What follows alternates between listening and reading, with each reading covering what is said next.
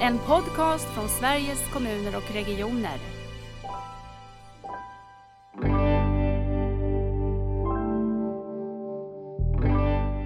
Det är mycket kramar, det är mycket prat. Jag får lite skäll ibland. Men jag är rak och jag står kvar. Jag är rak och tydlig och står kvar.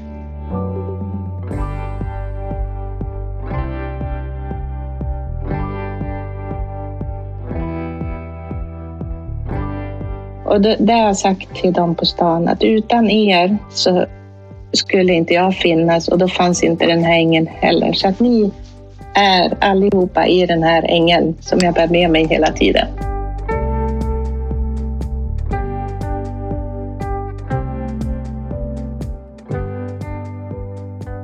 Idag ska vi ta oss ut på gatorna i Umeå och möta distriktssköterskan Lena Renman.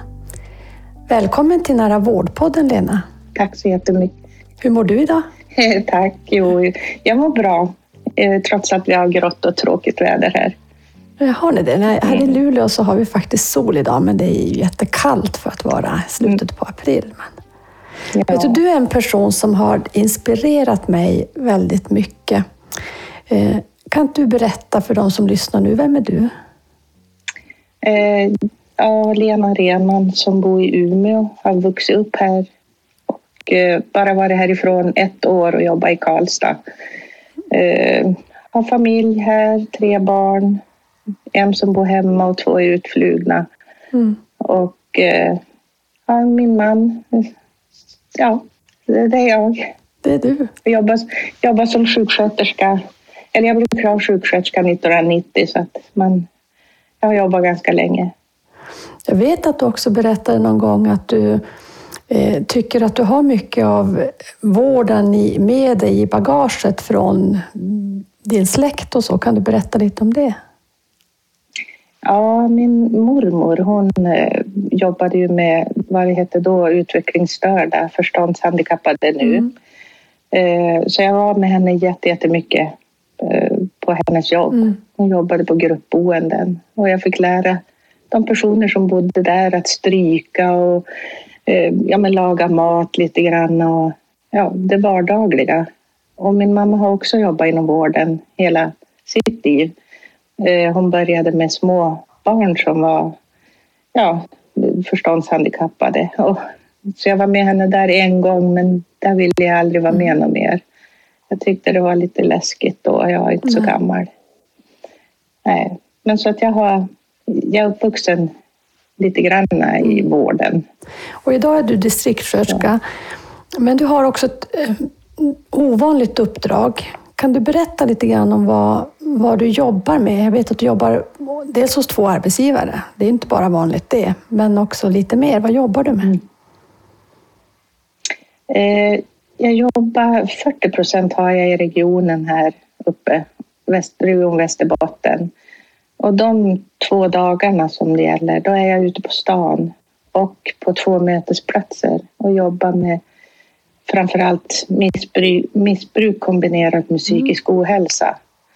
Och sen jobbar jag 3 dagar åt kriminalvården som sjuksköterska och åker runt här på de 3 ställen som vi har runt omkring. Så ja, men mitt huvudsakliga och längsta jobb det är ju åt regionen ute. För det har jag hållit på med sedan 2008. Just det. Har du några kollegor runt om i Sverige som jobbar som dig? Vet du det? Vi har ju haft ett nätverk som inte nu den här tiden med corona och allting där vi har mötts. Men ingen jobbar riktigt som mig. Ingen jobbar ensam. Jag är ju ensam i mitt jobb. Det är oftast team och de har doktor bakom sig och ett ställe där de kan ha mottagning också. Alltså egen mottagning om man säger. Just det. Jag är på 2 mötesplatser som sagt. Umeå stadsmission och Bakfickan heter det. Och jag sitter i ett stort rum och pratar och sen har jag möjlighet att gå bakom bara om någon vill prata med mig i ensamhet. Men jag har ingen brits, jag bär min ryggsäck med mig. Och vad finns i den ryggsäcken? Ja, jag har blodsockermätare, jag har blodtrycksapparat, eller manschett och stetoskop. Jag har omläggningsgrejer och lindor och lite småpyssel sådär. Så att jag kan ta stygn ute mitt på torget kan jag ta stygn om det behövs. Det gäller att fånga ögonblicket i mitt jobb. Just det. Men hur kom det sig att du började med det här? Jag hade en kollega. Jag började på hälsocentralen 2006 i februari. Och sen började min kursare då. Hon fick jobb. Man instiftade en ny tjänst där 10% skulle gå till hemlösa. Så att hon började med det 2006. Och när hon var borta så kunde jag gå in och ta hennes pass där och sådär. Så att tyckte väl att det var ganska intressant. Och även fast vi då satt i ett gårdshus så att de skulle hitta dit. Just det. Men någon kom i alla fall och det kändes som bra att kunna hjälpa. Lite tufft och svårt många gånger även där. Men, sen när hon då bytte jobb 2008 så blev jag tillfrågad om jag ville ta över och då gjorde jag det. Jag vet att du berättade när vi träffades, så vi konstaterade att det var ju 8 år sedan som du var med och berättade om det här på en stor konferens, och sa du att du kunde ju se när du gick till och från din hälsocentral personer som du såg hade säkert behov men som du aldrig såg kom på mottagningen så. Är det så fortfarande? Är det viktigt med den här, det kanske är en ledande fråga men då får det vara det, är det viktigt med det uppsökande på något sätt? Ja, i min värld så tycker jag att det är det, för att de här personerna, dels så har de sällan en telefon, eller de kan ha en telefon men inga pengar på den, så att de kan inte ringa och boka en tid. Och om de bara kommer in på en hälsocentral så blir de ju motade ut oftast. Man ska ju ringa för att boka en tid. Och sen så, det här att passa tider är också svårt. Att sitta i ett stort väntrum vill inte många göra heller, för man känns sig uttittad och man är rädd att göra bort sig och man kanske är påverkad och lever om eller gör saker som stör andra människor. Så att de undviker ju ofta att gå till en hälsocentral eller vårdcentral. Så därför att möta och att man bygger upp en tillit när man jobbar för de här personerna. Just det. Vilket ju också är sårbart, men det är lättare för mig att finnas där och de kommer. Eller de vet vart jag är och när jag är där. Och då kan de komma och ha fula sår och så här som de inte skulle gå med till en hälsocentral. Ja, just det. Och där har jag också mött det här. De kanske har tagit sig till en hälsocentral. Jag hade en som hade huggit sig i benet en gång i en psykos. Han sökte i akuten och blev sydd och sådär. Och fick ett recept. Men han hämtade inte ut det. Nej. Därför att han hade inte råd. Och där blev jag uppringd av honom och som frågade när jag skulle vara på mitt utejobb. Så att jag sa, men det är ju inte förrän om några dagar. Men på något vis så jag kände på mig, det här är någonting som inte kan vänta. Nej. Så jag sa att jag kommer ner på min lunch så ses vi. Och det var inte fint. Nej. Så att jag kunde lägga om det och så sa jag, nu går vi på apoteket och hämtar ut den här medicinen. Och jag betalar. Så, för du måste ha antibiotika för att undvika att bli inlagd. Så det är att fånga ögonblicket. Ja, verkligen. Hur kan det annars se ut där på Stadsmissionen och Bakfickan? Hur ser det ut? Vad gör du där på dagarna? Vad händer?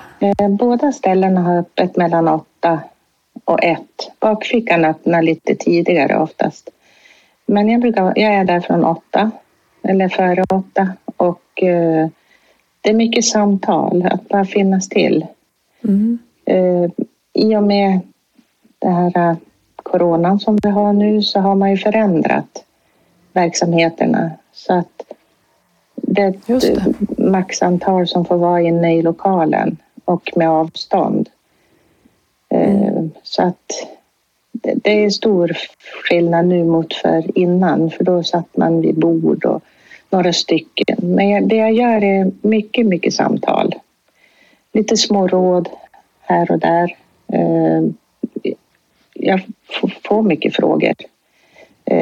Och många är ju oroliga över sin hälsa, för man vet att man har gjort sin kropp illa. Mm. Under en längre tid många gånger också. Mm. Och det kan vara att jag ska titta på en arm eller titta på ett sår eller bara finnas till också. Vad tänker du att den här, du pratar om tillit, den här relationella delen betyder för de här patienterna? Jag tror att den är jätteviktig. Och tilliten får jag jobba för hela tiden. Mm. Den är lätt att förlora. Mm. I och med missförstånd eller annat. Men den är jätteviktig. Det som är synd är ju att jag är själv i mitt jobb, så att det finns som ingen naturlig som kan finnas när jag inte är där på plats. Ja, just det. Så att det är lite synd. Hur är det när du har semester och så? Då finns det ingen där som tar det arbetet? Nej, ingen. Mm. Och jag försöker vara noga och säga att nu kommer jag vara borta en vecka till exempel. Och ni måste söka hjälp om det är något. Och jag brukar försöka prata in på min telefonsvarare också. Så,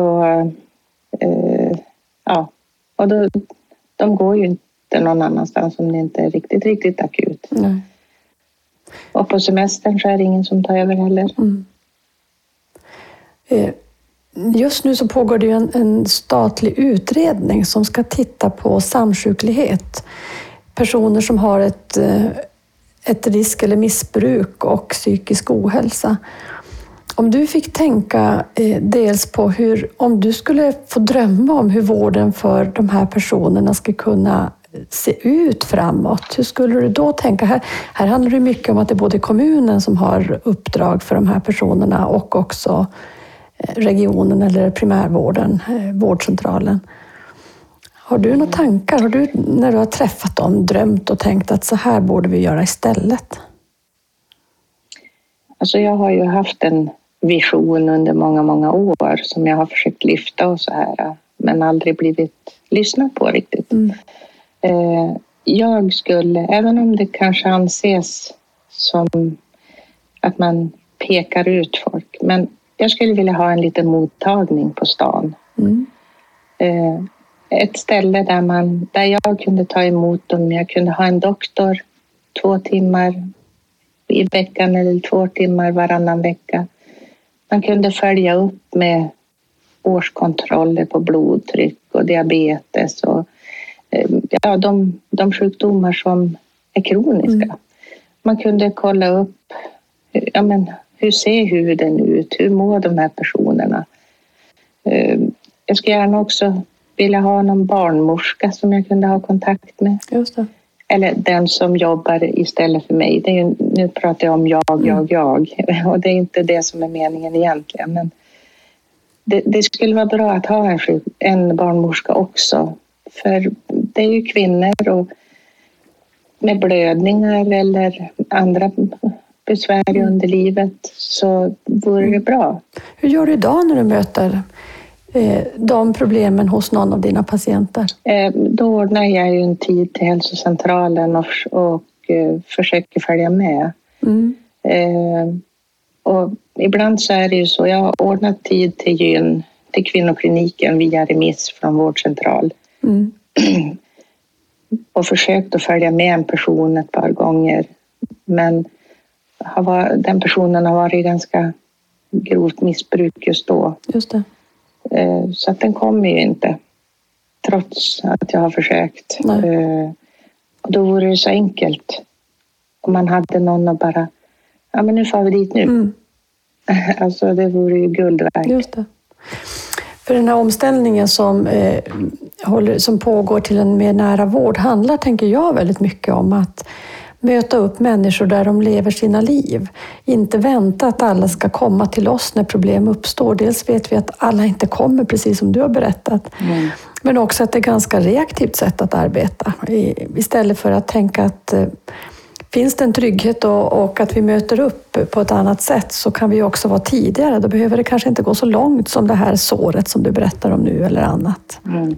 Så jag tänker att mycket av, och därför tycker jag också att du inspirerar mig att just vara ute i samhället på det sättet. Du säger också att du jobbar ju inte bara på de här mötesplatserna. Du är också ute, vet jag, i parker och på annat sätt. Jo, jag har ju ett stort samarbete med beroenderesursteamet här i Umeå. Det är ett bistånd via socialtjänsten. Mm. Och de jobbar för människor som har missbruksproblematik. Mm. Och där, innan coronan satt in, så följde jag ju med dem på hembesök och så. Nu, jag har möjlighet att låna bil via mitt jobb. Mm. Men det är lite bökigt. Så att vintertid så åker jag i buss. Just det. Och då, det blir lite bökigare att ta sig till ställen. Sommaren så kör jag motorcykel. Aha. Och då tar jag mig ju vart jag vill. Så de åker jag ju med hem. Och tidigare har jag också följt med socialtjänsten. De som, alltså socialsekreterarna, för på bedömningar och så. Jag befinner mig ute i parker och på Vasaplan, det är Bussgatan centralt här i Umeå. Just det. Där det finns bänkar och så, och många sitter, och det är inte långt till Systembolaget. Det blir en samhörighet där, så att jag rör mig och sitter där och pratar och få frågor där. Och som jag sa förut, så det kan vara att jag ska ta stygn eller någon som visar upp en arm med en infektion. Mm. Och då är det att ta tag i det då. Just det. Och förr hade jag en doktor som var knuten till mig, som jag kunde lätt konsultera, som litar på mina bedömningar och så. Nu är det lite bökigare. Att få ett recept på antibiotika. Så att då vore det bra om man hade en liten filial där man kunde ha ett litet lager och bara konsultera över telefon, att det behövs inget recept, men jag har en doktor att konsultera, jag förklarar hur det ser ut, och här uppe i norr är vi ju inte så höganvändare av antibiotika. Nej, så att när man tycker att det verkligen behövs så ska det också sättas in. Mm. Och då hade man ju också möjlighet att kunna ta snabbsänka. Man hade kunnat ta ett HB om man hade den där lilla filialen. Mm. Så saker och ting skulle vara enklare om man hade det i närheten. Mm. Jag tänker precis nu så debatterar man ju ganska mycket här rätten till en fast läkare och en fast vårdkontakt. Och då tänker jag att det behöver ju verkligen kunna gälla de här personerna som har stora behov också. Mm. Mm. Jo, det håller jag med dig om faktiskt.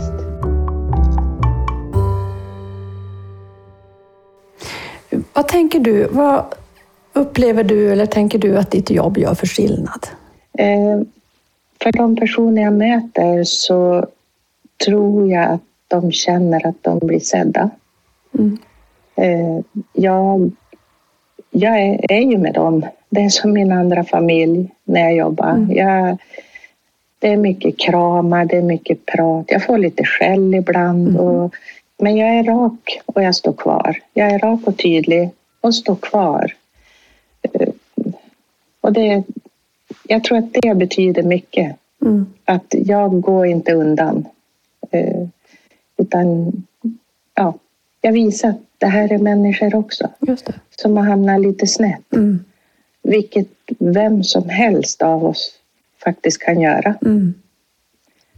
Absolut. Ibland är det ett trauma eller någon förlust som gör att det går lite tokigt. Och så ja, kan man kan hamna där själv också. Mm. Så det gäller att vara ödmjuk. Verkligen. Jag tänker på att du står kvar, säger du så. Hur har du lärt dig allt det här? Har du någon särskild utbildning eller hur har du lärt dig ditt sätt att förhålla dig och jobba mer personcentrerat som jag tycker att du beskriver? Jag tror bara att det har funnits inom mig den här kärleken till människor. Mm. Jag är ju inte samma person nu som jag var när jag gick i högstadiet till exempel.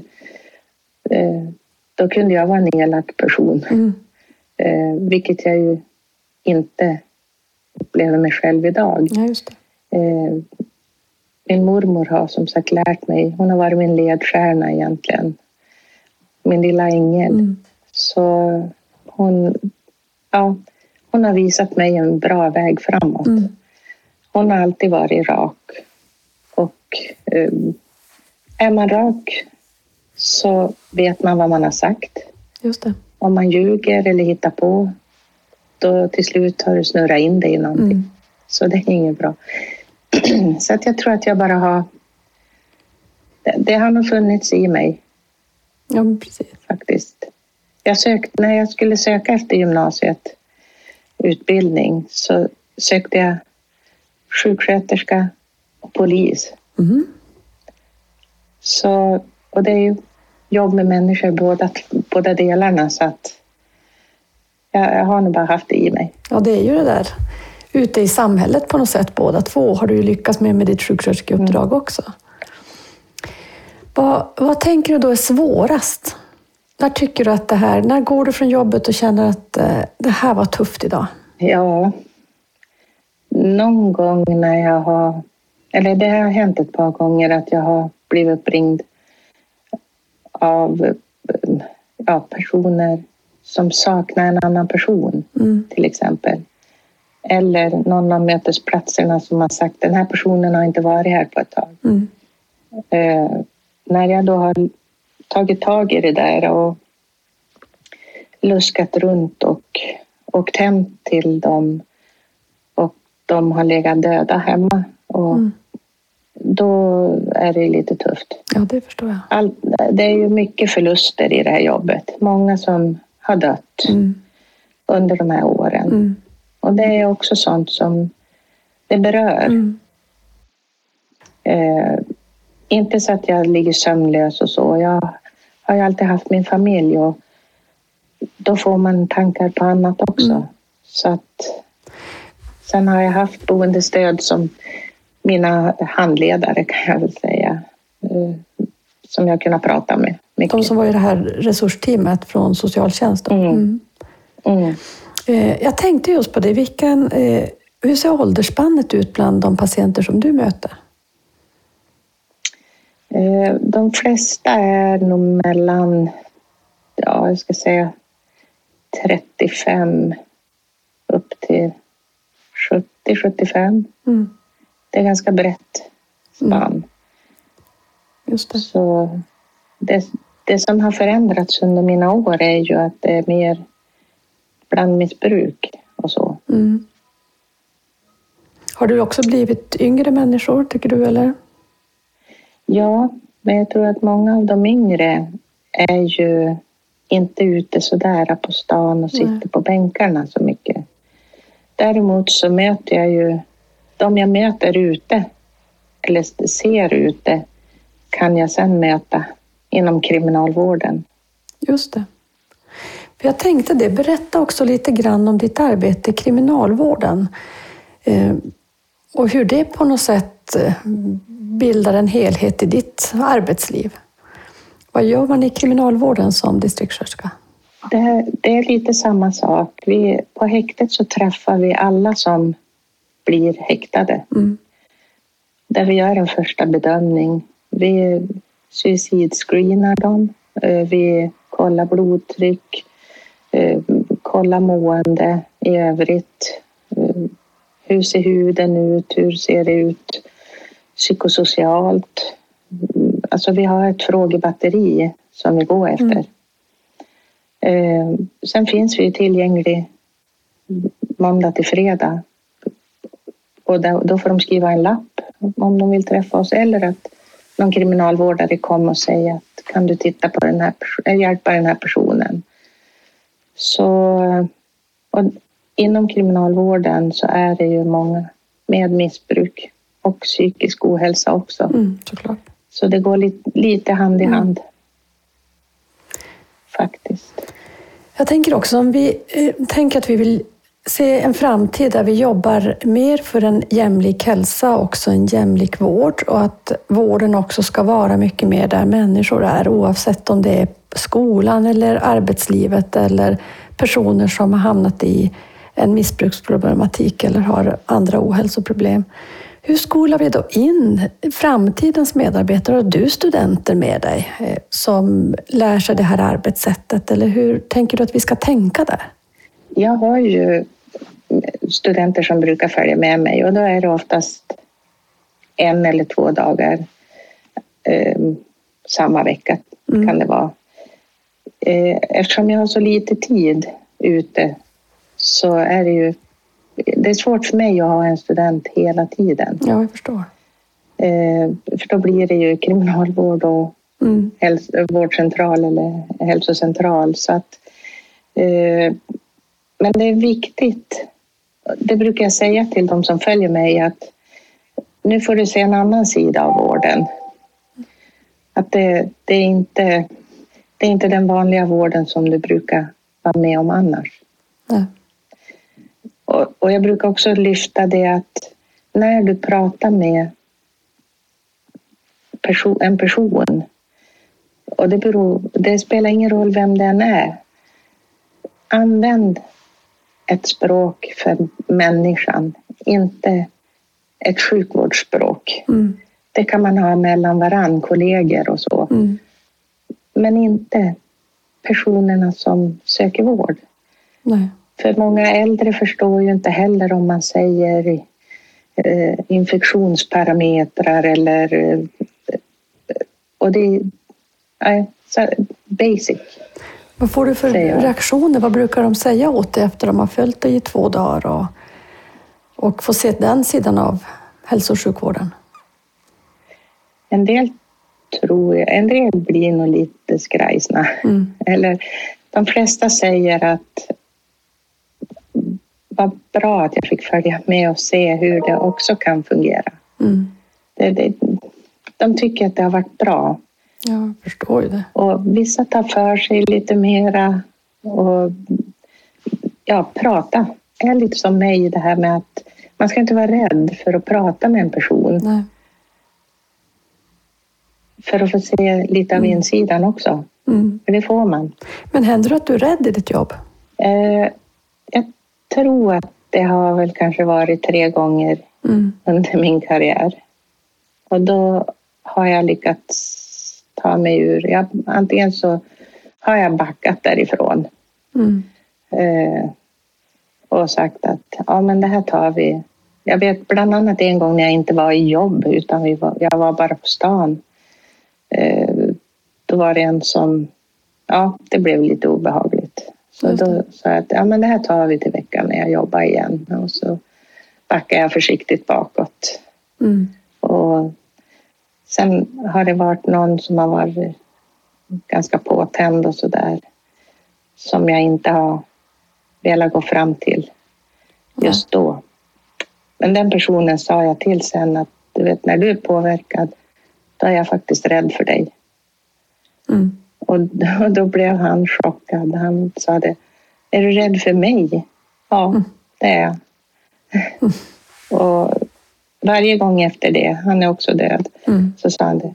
Du är väl inte rädd för mig nu? Nej, så nu är jag inte rädd för dig. Mm. På tal om att vara rak och ja. Prata rakt med varandra.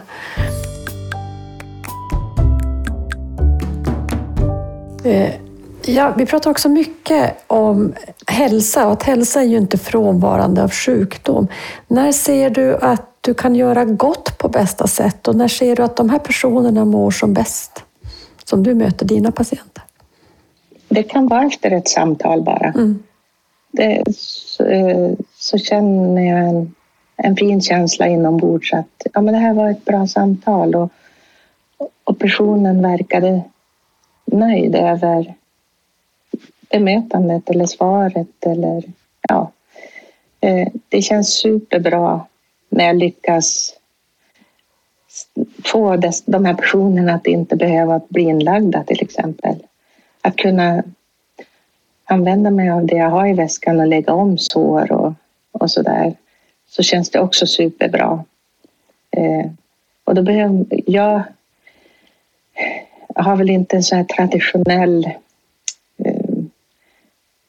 aseptiskt jobbar jag ju. Mm. Men jag kan inte ha med mig allting och inte byta grejer hela tiden. Så att om en kompress har gått ut i datum så är den inte förbrukad eller förverkad. Utan det blir bättre än att inte lägga om alls. Såklart. Tänker jag. Ja, så att... nej, men jag är glad om jag kan hjälpa i det lilla. Mm. Och då ser du också ditt värde? Ja, deras värde. Alltså att de är värda att jag lämnar ut en tubifast och har på ett ben. Eller linda en fotled. Eller ja, men det lilla. Att, ja, men jag ska titta i min väska vad jag har här.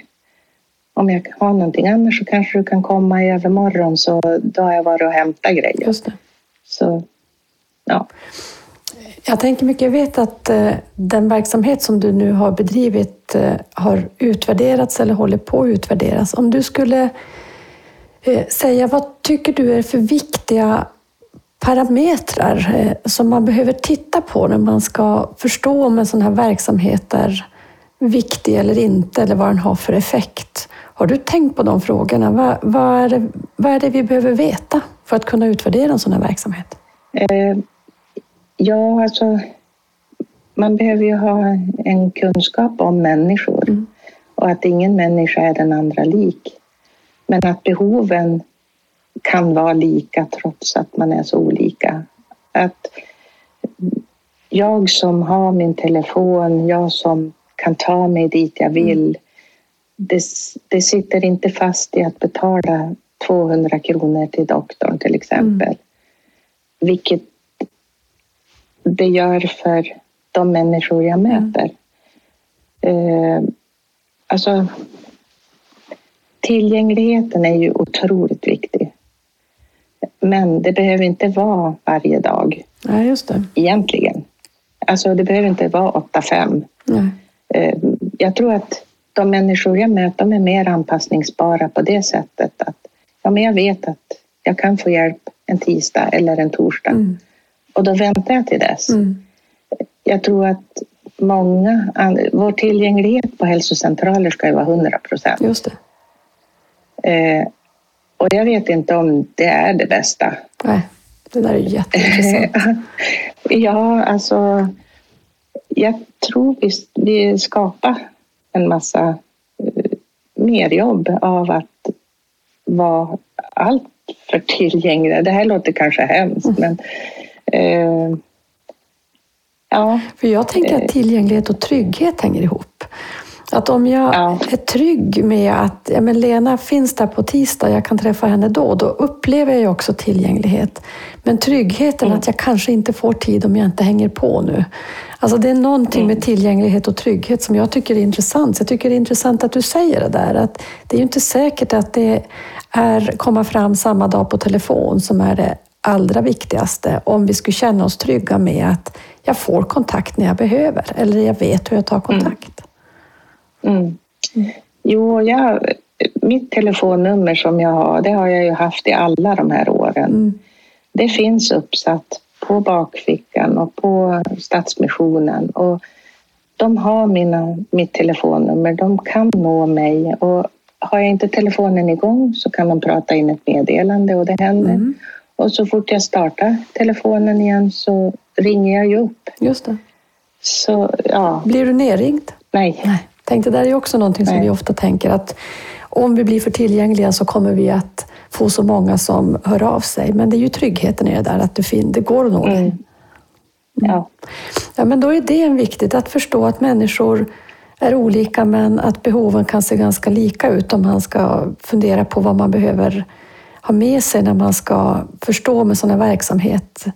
Vad det ger för nytta. Mm. Finns det andra saker? Jag kommer inte på något så här på rak arm. Nej.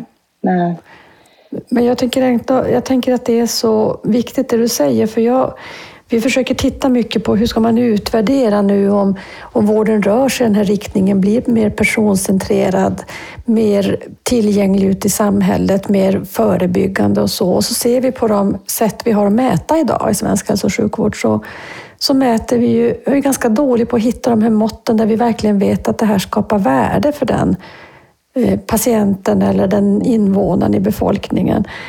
Vi vet ganska lite om vad som skapar värde, och då tänker jag att det du säger att också förstå människan på något sätt bakom och vara intresserad av det blir så viktigt i vårt sätt att kunna följa den här utvecklingen. Mm. Ja, men jag tänker bara på när jag jobbar på avdelning till exempel på natten. Mm. Att gå till varje patient när du börjar ditt arbetspass. Mm. Hej, jag heter Lena, jag jobbar i natt. Och bara visa. Mm. Gjorde oftast människorna tryggare på något sätt än de kvällar när man inte hann. Mm. Att det var någonting direkt man började jobba. Mm. Så var det oftast oroligare. Mm. Så... Och det är också det här att visa att här är jag finns för dig och alla andra här, så hör av er. Mm. Något annat begrepp som har kommit upp mycket när jag har samtalat med olika personer om vad som är viktigt i hälso- och sjukvård, det är, förutom trygghet då, så är det hopp. De här patienterna som du träffar, hur känner de hopp? Ja... Det var en svår fråga faktiskt. Jag tror att det finns ett hopp ändå om ett annat liv. Mm. Åtminstone vissa stunder av dagen eller veckan eller månaden. Sen, ja, det är väl det jag kan säga. Jag ibland så tänker jag så här att du överhuvudtaget lever. Men det är väl också det där hoppet som finns hos dem som gör att de lever vidare. Mm. Ja, precis. Det är drivkraften för själva livet. Ja, och någon person som jag träffar som vill ta PSA-prov varje år. Och där finns ju hoppet att det inte ska visas. Nej. Någon förhöjd PSA till exempel. Och jag tänker, det är det minsta problemet för dig egentligen. Ja. Men det är ju inget jag vill ta ifrån honom. Nej, såklart. Mm. Om du skulle få ge råd till beslutsfattare, politiker och tjänstepersoner runt om i Sverige vad gäller de här personerna som du träffar i ditt arbete och hur vi ska göra på bra sätt för dem, vad skulle då de råden vara? Det skulle vara det att om jag ser till den tjänst som jag har på 40% till exempel så är det en otroligt billig vård i jämförelse med att de blir inlagda en vecka på infektion till exempel nu och då. Och för personen framförallt så blir det mindre lidande. Men rent politiker är ju många gånger det är ekonomi. Och jag tror, utan att veta säkert, att det är en billig vård som jag utför. Mm. Billig som skapar mycket värde. Ja, så är det. Jag tänker också, jag vet att du har funderat en del på det här med digitaliseringen. Vi är ju ändå inne i en stor samhällsomvandling som innebär att vi kan göra våra tjänster mycket mer digitalt. Och det är också bra sätt att kunna göra tjänster på nya sätt. Men jag vet att du har funderingar kring det också. Ja, med tanke på att mycket få, nästan ingen har ju dator. Mm. Telefoner är ju inte de här spejsade skärmtelefonerna, utan det är ju knapptelefoner, de billiga, som tappas bort och så. Så det är inte lätt att boka, beställa recept. Man har inte pengar på telefonen. Man har inte de här kunskaperna heller att faktiskt ta sig fram i sjukvården. Nej. Och mycket tänker jag på psykiatrin som är otroligt svår att få tag i. Mm. Jag jobbade ju själv inom psykiatrin tidigare kombinerat med utejobbet. Och där känner jag att det har försämrats. Hälsocentraler har återuppringningssystem. Mm. Och det har våran psykiatri här också nu. Och har du då en telefon men du har inga pengar så kan du inte ringa. Du kan inte låna någons telefon för då måste du följa den här personen hela tiden tills de rings upp, eller ringer upp. Så att det är mycket hinder. Väldigt, väldigt mycket hinder. De som kanske behöver de här tjänsterna allra mest, de har väldigt svårt att komma till, på tal om tillgänglighet då. Ja, absolut. Mm. Det är nästan till omöjligt. Mm. Och det är tragiskt. Ja, vi måste ju ha, tänker jag, ett system som både kan vara tillgängligt för de som har den tekniska både förmågan och utrustningen, men också för de som inte har möjlighet att ha den. Och det kanske är den kombinationen som vi kan hitta de största effekterna, men då måste man ju prata om de här grupperna också samtidigt. Ja. Mm.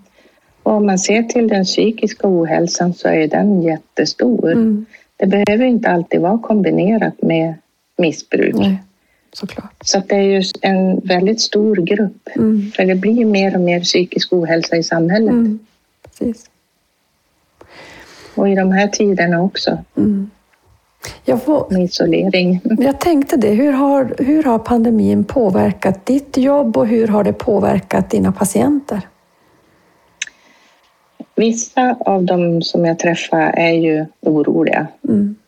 Och vissa med lite, alltså KOL till exempel, de har ju försökt att isolera sig lite mera. Men alla, långt ifrån alla är ju sådär jätteoroliga. Mm. Sen de jag möter nu umgås ju oftast i samma konstellation. Utomhus många gånger. Och där känner jag att riskerna kanske är lite mindre. Jag vet inte något fall av dem som jag har ute som har drabbats alltså av covid. Nej. Så att... Och ditt jobb har kunnat flytta på som det har gjort innan också, eller? Det är ju inte riktigt samma sak i och med att det är som det är. Att, det är färre som är ute. Det är färre på mötesplatserna också eftersom de har begränsat antal. Jag har ju också stöttat pensionärer som är på de här mötesplatserna. De som kanske inte har så mycket pengar. Just det. Fattigpensionärer. Mm. Så, och de kommer inte nu. De har faktiskt stannat hemma. De har stannat hemma, ja. Mm. Lena, vi ska börja avrunda, men jag tänkte, är det någonting du inte har fått prata om som du gärna skulle vilja berätta om? Nej, alltså det jag vill säga är ju att nätverket som jag har är det som är det allra viktigaste. För utan det så skulle inte jag vara någonting heller. Nej.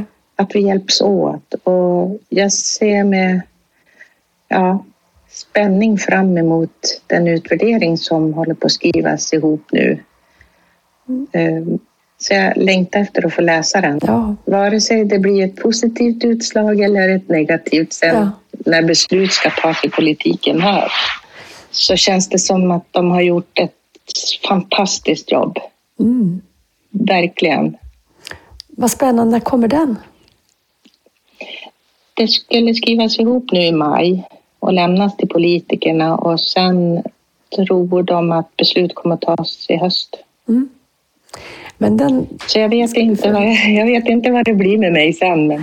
Men du får höra av dig, får vi veta hur det gick med utvärderingen och ditt jätteviktiga arbete. Jag skulle vilja avsluta då, Lena, med att fråga, vad är nära för dig? Nära för mig, det är att finnas nära. Det här med tillgänglighet är ju nära för mig. Mm. Att jag finns där människor är. Kan stötta snabbt. Kramar, fina ord, bara en klapp på axeln. Och det, egentligen så är det, eftersom det, jag säger att det är min andra familj som är ute. Mm. Så det gäller ju både hemma och på stan. Mm. Mm. Och